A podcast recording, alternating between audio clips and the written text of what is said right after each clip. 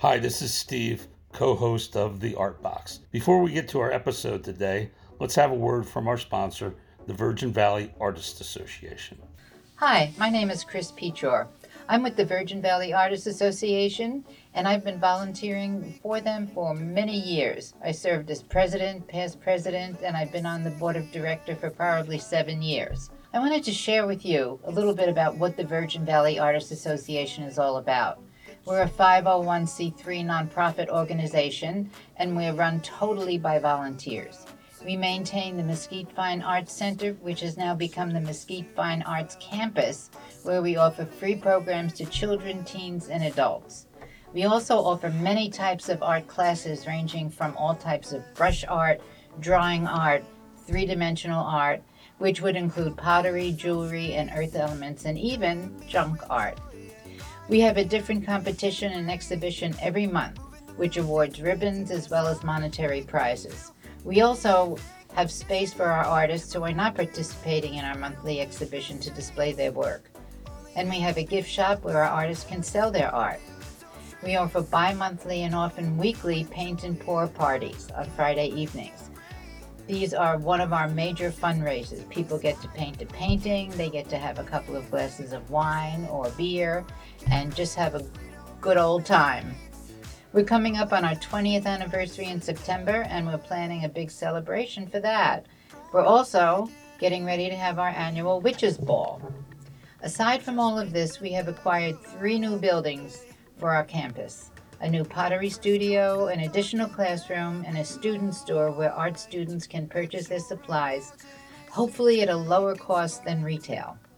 But all this takes people people who love and appreciate art and want to let the art spread throughout the community.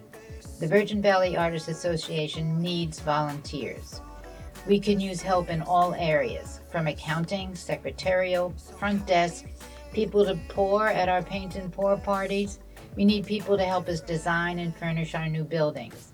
And we need people to do workshops, help us plan, and help us set up our fundraising events.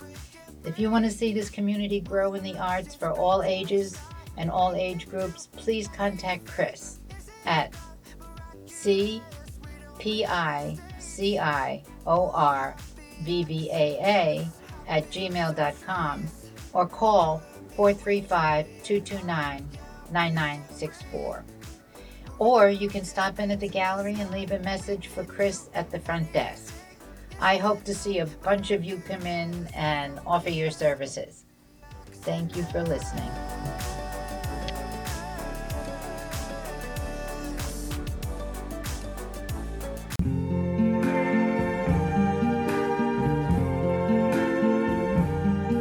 See trees of green, red roses too.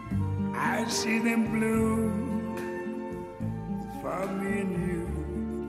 And I think to myself, Virgin Valley Artists Association welcomes you to the Art Box, recorded in our beautiful Mesquite, Nevada, and sponsored by the Virgin Valley Artists Association.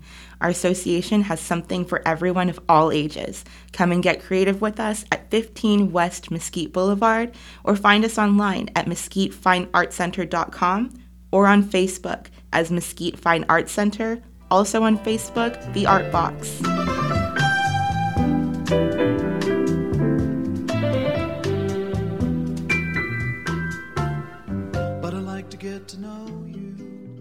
Hi, this is Linda with the Art Box Podcast. Hi, Steve. Hi, Linda. How are you doing? I'm doing great. Yeah, so you and I haven't done a podcast in whew, two weeks. That's right. We've been running all, traveling. running all over the Southwest and Northwest USA Uh huh. You with, were our, traveling. with our spouses and, and your granddaughter. yes. Yeah, so here we are, and we suckered. I mean, we got Vernon Robison, who's one of our good friends, our good local friends, to sit down with us today. And actually, I was with Vernon um, on Tuesday. We were interviewing your uncle at the Lost City Museum. Yeah. So, and that podcast will be out probably before this one. So go back. So go back and listen to it. Deservedly so, I think. That was a good interview. It was good. I'm Yeah. looking forward to listening to that. It's, it's going to be fantastic. Yeah, he's got a great story. But you know what? Just everyone is good. They are. I, I'm sometimes this is a pain in the butt, but I just like doing them because everybody's got just such. There's always a heartfelt thing. Anyway, We're so glad you're here today, Vernon, and we thank you for taking time out to interview with us. Absolutely. Thank you. It was good to be here. Appreciate you asking me. How did you get to Moapa Valley? Well, I, I was born in Las Vegas, but um, my family, my dad's family anyway, came to Logandale in 1909, and they've been here ever since. My great grandfather came and carved out a farm out of the desert there, and my grandfather, I actually live in the house that my grandfather built back in the 30s. So I've kind of orbited around this area. I've gone a lot of, I've lived in a lot of other places, but I've orbited around this area. It's interesting. I always say Moapa Valley has some kind of a connection to our family because, in addition to my dad's family from from back at the early part of the century, my mother's family came here was was sent here uh, with the Mormon pioneers uh, when they established the Muddy Mission Oh, wow. um, to, to grow cotton here, and and not here in Mesquite, but in but in the Muddy Valley. hmm Uh, and that, that kind of was a failed operation. They after they um, uh, uh, realized that wasn't going to go anywhere, they left and went to um, to back to back to Utah. They ended up in Orderville, Utah, just the other side of Zion. Um, but so there's there's kind of heritage on both sides of my family for this area, which is kind of fun. And you said you grew up in Las Vegas? Uh, partly, uh, we actually moved around quite a lot when I was a little kid. My dad was still kind of going to school and trying to go to law school, and we ended up uh, after moving around quite a bit. We ended up in back in Logandale, where I went to grade school, and then uh, it was probably I was 11 or 12 years old. We moved into Las Vegas. My dad had uh, his his work was in Las Vegas, and he I think got tired of commuting and and so we moved into Vegas where I went to middle school and most of high school. Just before the end of my high school, though, I would I went to Western High School Mhm. um, for a time, and just before my last, just the summer before my senior year, we moved back east to Washington D.C. area, and my dad worked on Capitol Hill for. Um, people may not remember, but Senator Paul Laxalt Oh, yes, I remember him. Yeah, Mhm. he was his uh, chief of staff in Washington for a few, the last few years that Wow. he was being the senator. Was that a big culture change? It was. I had I, I had a little bit of a struggle going the year before my high school, Yes. my, my senior year of high school. But um, I think looking back, it was it was tough then. But it, looking back now, I think it was a good thing. I, I saw a lot of things I wouldn't have seen otherwise. I went to school for a year in college uh, before I, I I served a mission for the LDS Church, and then uh, uh, when by the time I came back, my my folks had moved back to Logandale. Uh, my dad got a job at the Department of Energy, and um, so I came back here and almost immediately went down to Southern California to go to school. Uh, I, I, I established residency down there for a couple of years and then went to school, got an undergraduate degree there, and, and met my wife. And we had one little baby before we moved away. We moved back east to Boston, where I went to grad school. I thought my uh, my path was going to be in music at that time, so I went to the New England Conservatory in Boston and got a master's degree in piano performance. Oh, wow. And, That's uh, amazing. Yeah, yeah. well, we're going to be bothering you a lot now. I'm, a, I'm a long ways from there though now, but uh, but I did that for for several years. I I worked um, in that industry. I finished my master's degree and continued there, playing kind of freelance in the Boston area and teaching as well. And eventually, well, you know, I always say my family grew faster than my income was going to grow in that business. Uh, although it was, eh, you know, music is a good, uh, it's okay, but when you have a family, it's tough because Sure. it's a feast or famine sort of thing. We decided to make a change uh, when we had our our third child. Uh, it just wasn't working. I went to work for Fidelity Investments for a while, three years or so on their trading desk. I learned how to be a stockbroker. And that was in Boston. That was in, uh, well, actually, the, the office I worked in was in Smithfield, Rhode Island. It was, a, Okay. it was a call center, so I was on a phone call bank doing trades on on the phone. That's a big change from Yeah, music. it was a I'm sitting here with my mouth open. How do you go from playing piano to trading stocks? Yeah, they were good. They, the Fidelity had a really good training organization, and so I went into tra- man. I got to think back. 2001. It would have been in June of 2001. I started as a new hire there in Smithfield, Rhode Island, and um, we start. That was the summer, so we went through the summer. It was about a three-month training program, at the end of which we had this little party to, to celebrate that we were all graduating and going to be going on the phones in the next week or so.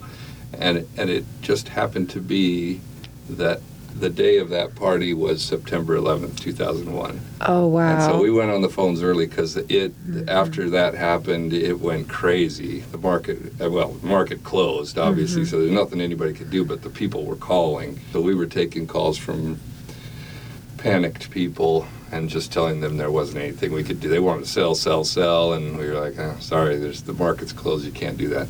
But it's just an interesting thing. Um, sure. and, and we ended up uh, from there i moved uh, after three years there i moved down to, to northern virginia again close to washington d.c where i worked for uh, uh, fidelity for a year in one of their investment branches. The opportunity came to come back home which we were excited about anyway and so we came home. Originally it was a different opportunity which didn't work out and but uncle john my, my uncle who started the newspaper, John Robison, was looking to retire, and so I stepped in there, and that was in uh, 2000, the end of 2004, and we formed a partnership with him. The rest is history. We've been doing, been doing that ever since. Wow. So 19 years. Yeah. Mm-hmm. 19 years. A little while. Had no idea. So when you're in D.C. with your dad the first time, where did you live? Uh, we lived in um, uh, uh, Vienna. Okay. Lived in Vienna. Yeah. I went to Oakton High School my last year. That's where I graduated. Okay. Yeah, I was born in D.C., so. Yeah, I think we. Yeah, Yeah, yeah, I got the whole D.C. thing there. Yeah. I've heard of Oakton High School. Yeah. Yeah. Now, when you were, um, when you started as a broker um, in Boston, Uh-huh. did you do any piano on the side? Did you have like gigs at night at uh, seedy bars or anything like that? With, a, with, a, with a tip jar? there wasn't a whole lot of time. Like at that time, we had three kids, and that that job was keeping me pretty busy. And so I sort of, at that point, did a clean cut. You know, it was a it. I I have to tell you that um, it was a fairly. Um, the, the point to that decision was was pretty harrowing. I had a it was a little bit of a crisis in my life to make the decision, but once I made it, uh, I was okay. It's just like that's what I got to do, and there we go. I I still do some stuff once in a while, play the piano for different things, and my kids all play instruments, so we do stuff together that's fun. I think uh, several years ago, during the first year, it's interesting, during the first year of the Southern Nevada Symphony Orchestra with Selmer Spitzer, um, he invited me to, to come and, and play. We did a, little, um, a Mozart concerto with the orchestra. We had a good time, and that was his first year with the orchestra, and it was my first time playing with it, obviously. So it, it was kind of fun. That's great. Are you going to play some for us? I mean, not now, not now because the Steam Center doesn't have a piano. But Yeah. you, you'll, you'll go home and what- record something for us. yeah. What I had to do is uh, I, sh- I should bring a recording to you of uh, something. You can use it as the as the uh, intro music or something. Maybe. Yeah. That would be great. Yeah, we would love it. Absolutely. I didn't think about that, but maybe I should do that. Yeah, I didn't think about it either, but you brought up piano. My ears perked up.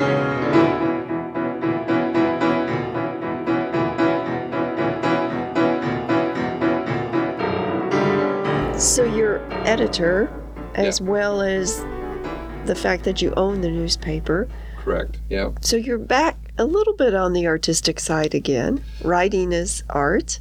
Yeah, it's funny. I've found all kinds of similarities with the newspaper as compared to when I was doing the piano, uh, doing doing arts. There's a there's a lot of creative process in there, and there's a lot of the same kind of discipline as far as just.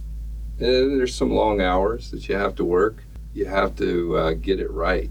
On the uh, uh, when you're playing the piano, you never you're never there, right? Uh, That's the the idea. You have these things online where it says you learn to play the piano in 30 days. Yeah, no, that, you don't. You don't ever learn to play the piano. You, you're always you're always working more uh-huh. to get better. Sure. Right? You might learn to play a tune in 30 days, but but there's always more to work on. And that's the same way with the with the newspaper. You know, you're always working. There's always a new thing coming. In the next edition, you're working on a different thing. And you know, I get people. You get, those people that will let you know when you've made mistakes, right? They'll say, "Oh, you you, you messed up that spelling there, or you didn't use the right verb there, or you didn't, you know, whatever it is, um, grammar, the grammar phobes or whatever." It does make you look. It's kind of embarrassing sometimes when you make a mistake. Um, it makes you look funny. But I've always said that you know once once the ink is dry, there's no point in worrying about it after that. I don't. I hardly even want to hear about it. It's just like, well, that's we move on. We do try to do better next week, and uh, You know, I, I didn't even think about that, but I was a manager for a nonprofit back in Sarasota, Florida, and we put out a paper once a month, and the pressure, the pressure to to proofread as many people as we could get was on and oh my goodness, if you made a mistake, you really heard about it. You've got that once a week. every week, yeah, yeah. And, and and you also have differences of interpretation of something somebody said, right? Somebody might say, "Well, I didn't. That's not really what they meant," or yeah, that's communication, though, right? You, my wife's always talking about how she has dream has dreams. You're back in the dream theme.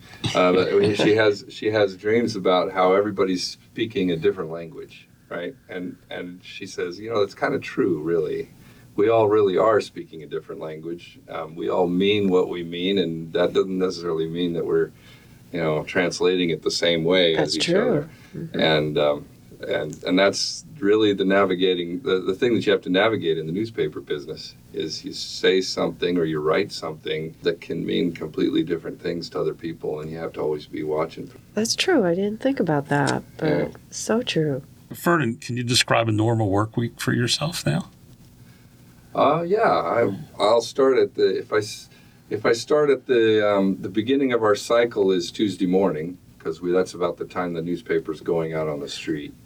Um, and i'm usually at that point tearing down the last week's paper and starting the new one thinking about what we're going to be covering for the week. I've got i usually keep a list. I make phone calls to all of our writers and we assign out the stories who's going to write what and what they're going to be doing.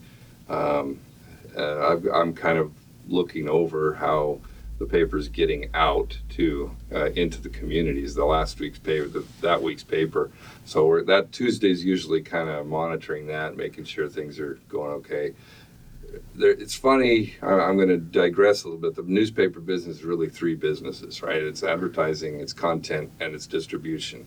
And if you have mess up on any of those, it all falls apart. So Tuesday's kind of a distribution day. We're working on getting that done and getting it done right.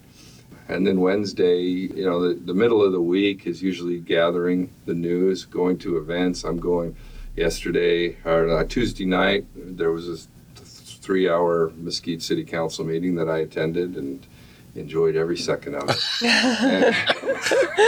Sarcasm is dripping on the microphone. and uh, but there's meetings to go to there's uh, events to attend i certainly will be the first to say i don't attend all of them i'm so grateful for the people who write for me over here in mesquite you got bobby green i got cheryl jensen i got a few a bunch of people here that that are really good and and we've had this last year we've had some really good kids um, from the high school gra- that have just graduated that have been fantastic in covering things at the high school So- Excellent. Yes. so that kind of gets me through the week. Uh, by Friday, I'm I'm we're kind of putting the advertising together, uh, making sure we've got that all nailed down. The weekend is usually when I'm ending up writing most of my own articles that I'm doing, just because I've got other things going on.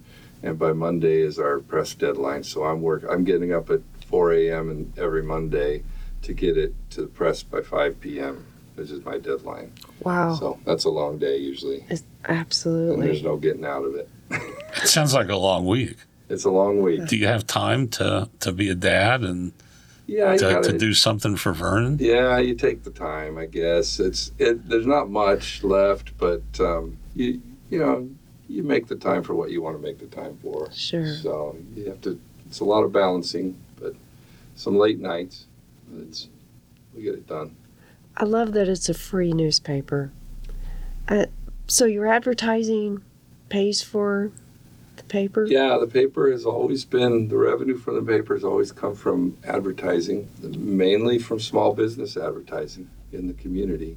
We're usually flying under the under the radar of the bigger companies that are in the community that are you know serving needs of the community but the smaller businesses are what we are what supports us i think a lot of those business owners recognize uh, not only the value of the paper getting their marketing out because I think we get a lot of eyes for sure in the community, both the communities. I think we we print about seven thousand copies, and by the end of the week, most of them are gone.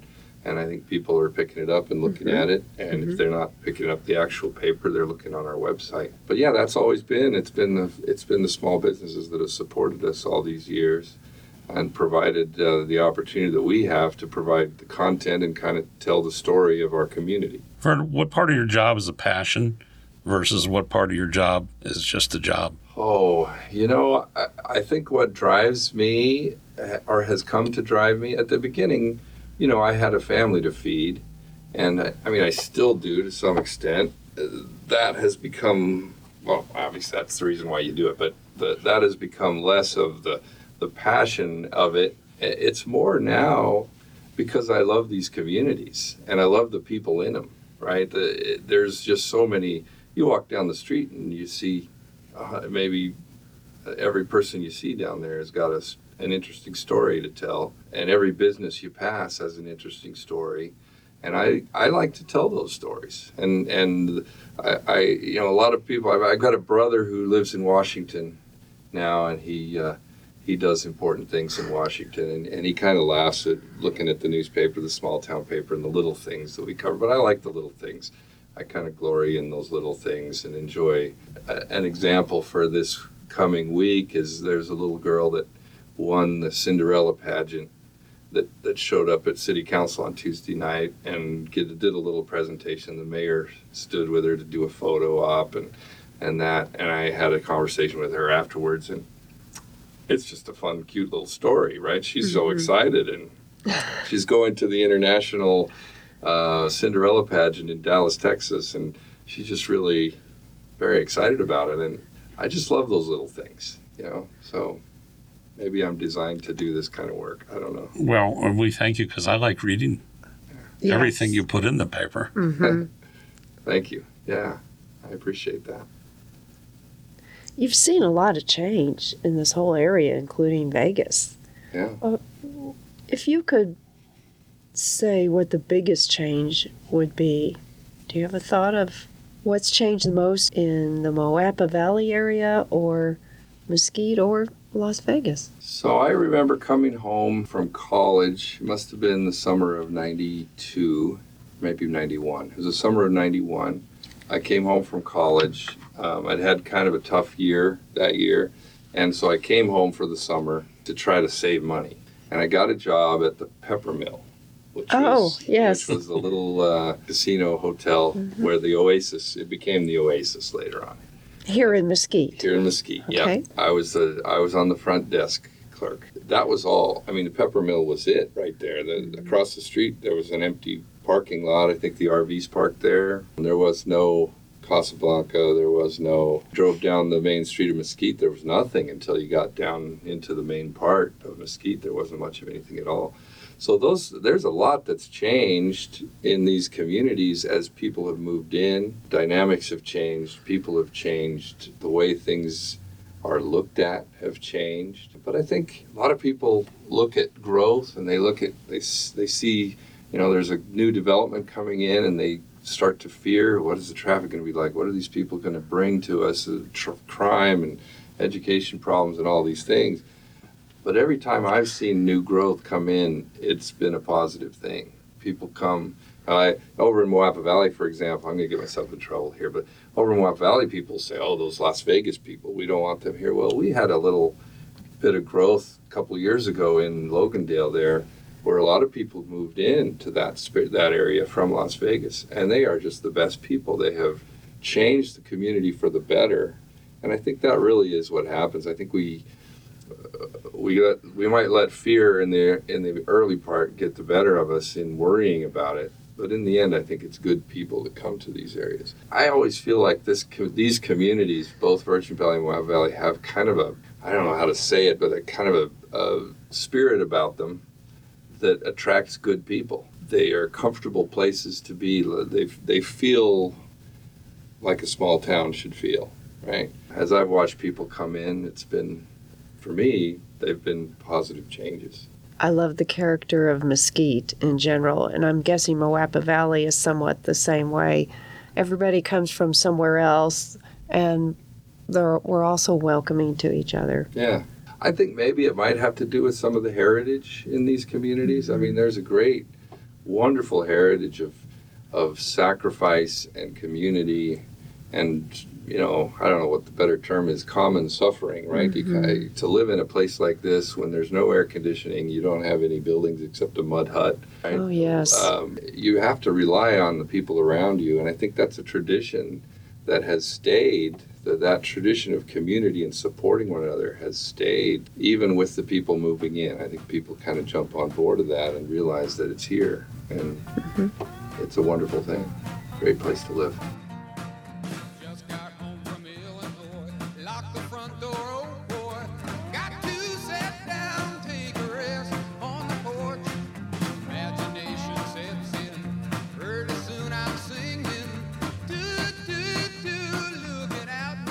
In this day and age, politics is crazy. You're either left or right, and way left or way right. Um, how do you navigate those waters with your paper? Yeah, that's tough, right? Especially in a in small town politics. I've found small town politics is can be more acrimonious, right? Because we're all friends. We all see each other at the grocery store, and for some reason, the closer it gets, the more uh, divided it, things can become.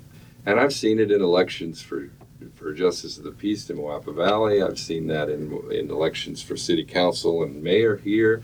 I mean, you see it all the time, and, and it feels closer to you. I mean, the presidential election, everybody's got their opinion, and, and it's over there, right? But in the mayor's election or the city council's election or whatever, it's much closer, and you've got more of a stake in it, and so you become much more passionate about it. How to stay? I try to stay fair and neutral in that. Um, I mean, I probably have my opinions, but I try to keep those to myself and just cover what is said and what is presented and, and what is represented so that I can serve the best interests of people to make a decision. If there's something uh, really egregious that occurs or that, that I need to weigh an opinion in on, then I've done that on our opinion page. But I try to keep my opinions out of our coverage completely. How unique. Yeah. yes. yeah, yeah. Try to stay away from modeling myself on a, uh, you know, a Fox News or CNN or something like that, where it's it's constant commentary. Vernon, do you have a favorite story that you've ever covered? Oh man, I've got a I've got a lot of favorites. What would what would a more recent favorite be? I'm trying to kind of go through my my mind on some things. You know, I I enjoy going out into um, the community and covering things about our surroundings. So I I enjoy going. I remember I went. Here's a good one. I, I've got one. Uh, you familiar with Gold Butte? the, the township of Gold Butte, and uh, those two gentlemen who were buried out there in Gold Butte. There's a grave. There's there's two grave sites out there, and Art Coleman, yeah, William Garrett. That's the other one. A few years ago, it was discovered that somebody had gone out there and had desecrated those graves, had gotten into one of them, and had, for some reason, uh, completely inconceivable to me, they'd gotten into it and taken a bunch of, of the remains of one of those guys out of there. Um, and those guys are they're kind of legend at this point. They they were, uh, and there's a lot of respect from old timers about those guys out there just because of the legend of them. And so there was a group of people who got together. That well, first of all, the the, the police officers, the, the, the sheriff's office, Metro, I guess I should say, went out and did a full investigation of the scene. And they took all of what was left of Art Coleman and to do a full forensic investigation of it. Uh, when they were finished, there was they brought it back and they presented it to a group of people who wanted to kind of show some respect for that. And by that time, what was left fit in a manila envelope. There wasn't there was there hadn't been much left. But what they did have, they brought back out there and they had a ceremony. They and they they had gotten a donation of uh, one of those uh, what do you call them a vault so that they could put a at least it was I think it was just the top of a vault that they could put down over the top of those graves that would keep people from being able to get in there anymore. And they and so they sort of put that over the top of them and then they put it back together again in a respectful way. And I just thought that's so what the community would do, right? And it was a it was a combined effort actually between Moapa Valley and Virgin Valley people who remembered those guys and uh, maybe not remembered them, but they remember the legend of them. Uh, that was a favorite. I went out there for that. It was a be- it's beautiful out there, right? And it was a nice day. There, there were people there who kind of reminisced a little bit and talked about it. And so that's one thing that I, uh, one story that I remember really well. That's good. I think there was about 150 people. Yeah, it was a good crowd of people that came out and helped. It was a heavy thing that they lifted down in there. Yeah, I was there. I got pictures of all of that and talked to a bunch of people, and and it turned out to be a good story. What year was that about? I I'd have to look at our archives, but I Okay. I'd say it's probably six years ago, seven Okay. years ago, maybe. Yeah, Before I moved here. yeah, it's been a while. Yeah, I think it was right after we moved here. Oh, I okay. think. Okay. Does that sound about right, Steve? Yeah, I think we were 2016. Maybe it was just before we, Yeah, yeah. somewhere around there. Let me ask you this. Go back to Little Vernon. Of course, Little Vernon was going to be a piano player. He was going to be Jim Brickman of Boston.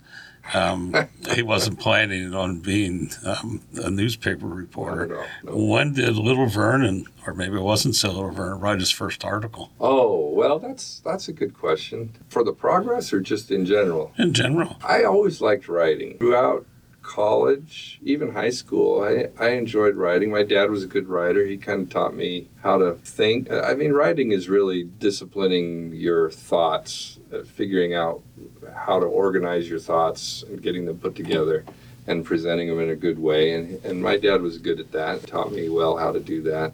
And, I, and so I, um, in college, I guess I wrote a paper. One of the things my dad was working on was the in the Department of Energy was the Yucca Mountain project. I decided to write a paper for college. I had to do a paper, and I decided to write it about that because I knew a little bit about it, and my dad knew a lot about it. He got me set up, and we went out and looked at Yucca Mountain and what they had done, which wasn't much at that time. This was early '90s. There wasn't much there. We took a tour, and I talked to some of the people that were involved, and, and on both sides got got a little bit of information, wrote a paper about that. That paper got around a little bit. I don't, I don't think it was ever published, but I think it got around a little bit. But there was a lot of writing back then. Yeah, I did. I took purposefully took a lot of writing classes for some reason. I just liked it. I guess It- anytime I could take one, I would. And I don't know, published it was it was probably the progress. I started hmm. progress, but I, I felt maybe a little hubris. I felt like I could do it, so I jumped in and just started. And and I've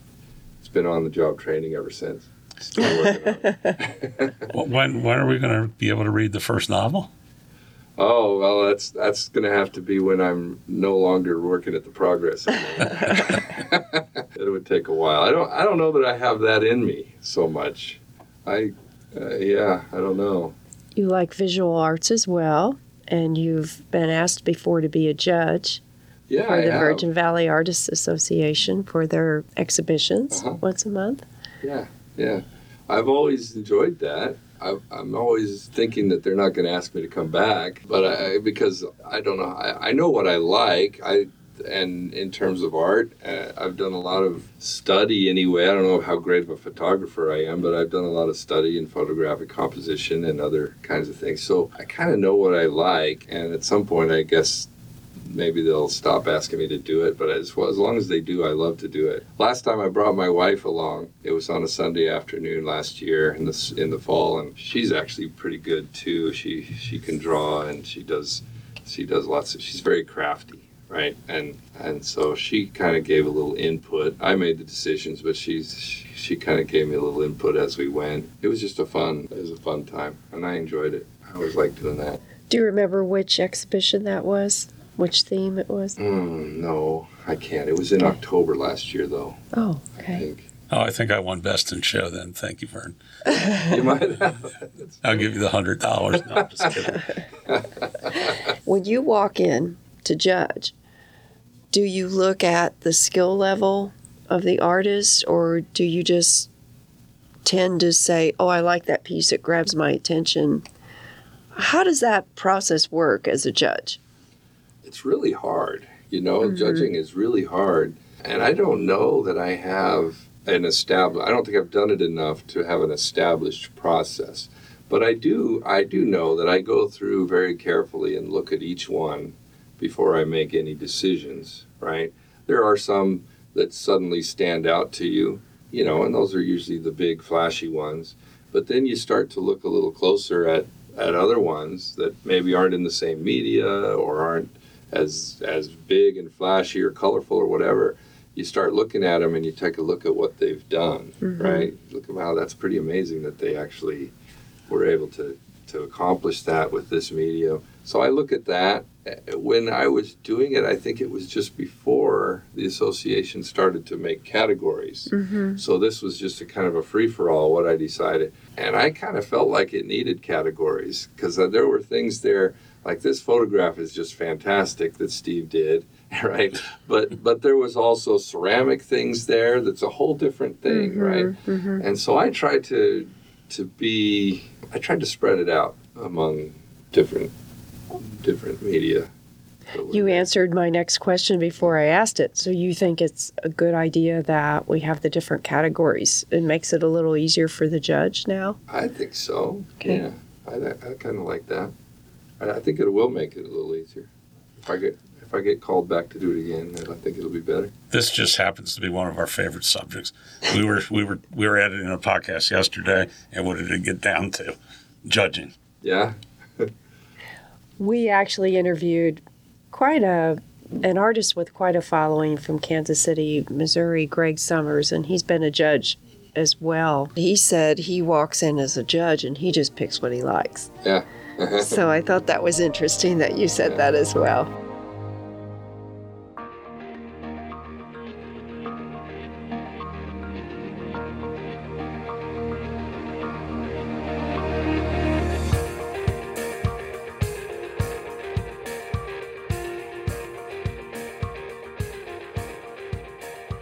Where's the paper printed? oh yeah, the paper's printed uh, at the Review Journal in Las Vegas. Yeah. Oh, really? They've done a good job for us for, for quite a while. Huh. Um, it's become more difficult actually to find a printer. Um, that has sort of consolidated down uh, with with uh, it being a fairly high tech thing nowadays and pretty pretty pricey to print a newspaper. A lot of the the smaller printers have gone away. We used to go to uh, the Spectrum up in St. George. Used to have a printing press up there. For years we were up there, and they closed it down with very little Hmm. notice, actually. so we we had to do a little fancy footwork that week and get somebody. Oh, else that to week. Yeah, I think. Well, I think Was that little. I think it was a little longer than a week, but I don't think. I think it's two weeks. is what we. Whoa. Yeah. So we had to move quick, and I had some people there at the Review Journal that I've worked with before, and a lot of them go up to Salt Lake even. Well, Vernon, I've so enjoyed this interview and enjoyed learning more about you. And I also learned that writing and putting a newspaper together is an art form. So we're so glad that you came and shared the process for that and how you got into that. And thank you for giving that free newspaper to all the air- residents in the area. Yeah, thank you. It's the first thing we pick up when we go into Smith's. That's right. Yeah. Is there a new one? Bottom of the cart. Off we go. Uh, Vernon, the question we ask all of our guests, so you're probably ready for this one, I bet, is what's inspired you this week? What has inspired me this week? You know, Well, it's a little more than a week, but the 4th of July in these communities is inspiring. The celebrations that happen, I was uh, in, in Logandale for the 4th. There, the, the Moapa Valley Rotary Club cooks breakfast for everybody every 4th of July. So we're up at the fairgrounds. We have a we have a cook trailer with the Rotary Club, and and we're flipping pancakes starting about 4 a.m. Wow. and people start showing up about seven. The first thing that they do there is they have a flag ceremony with the veterans. There's probably 200 people there. It's not a small thing that just kind of gets tucked away. It's a big deal, and then everybody goes into to breakfast. And then there's a whole morning of activities. And I know Bunkerville has a similar thing, and, and Mesquite has the fireworks in the evening, and they have stuff at the rec center where the community gets together and can celebrate and for me, it's celebrating the principles that that we live in uh, with here in America, the, the principles that make us different and the values that we have here. Are they perfect? No, but do, do they allow us to have a wonderful lifestyle in the United States of America? Absolutely. And I find that inspiring, especially in a small town celebration like we have. And we do have great small towns. Yeah. Mm-hmm. You know, a couple years ago, I went to a, a, a Pirate Bulldog football game in Moapa Valley, and it was like I was back in high school. Okay, the kids were running around, they were having a good time. It was, I mean, I'm sure some were being bad, but it was all clean, good fun, Yeah. and everybody was smiling and just having a blast. And then at the Eureka, the Shriek Rika, I mm-hmm. worked up there. Oh, yes. The kids are so nice. Yeah. You know, they were just absolutely nice. The families are nice. It's just, a, this is a good place. Yeah. It is.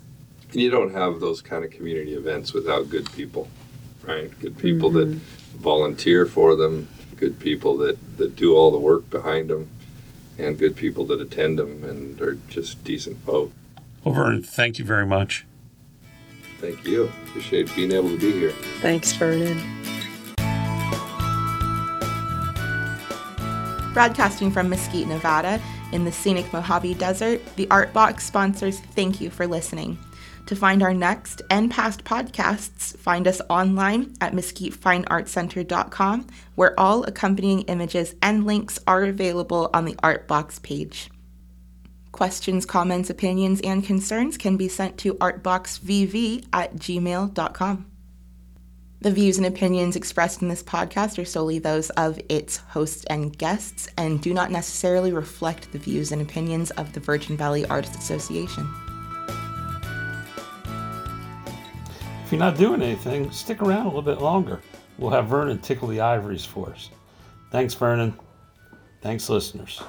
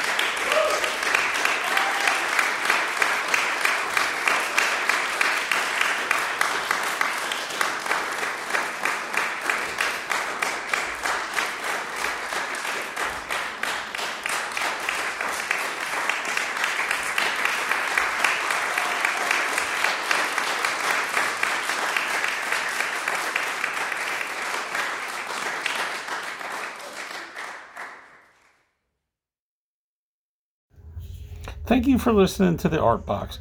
We just get the best guests. Thank you, Vernon Robison, for a little entertainment.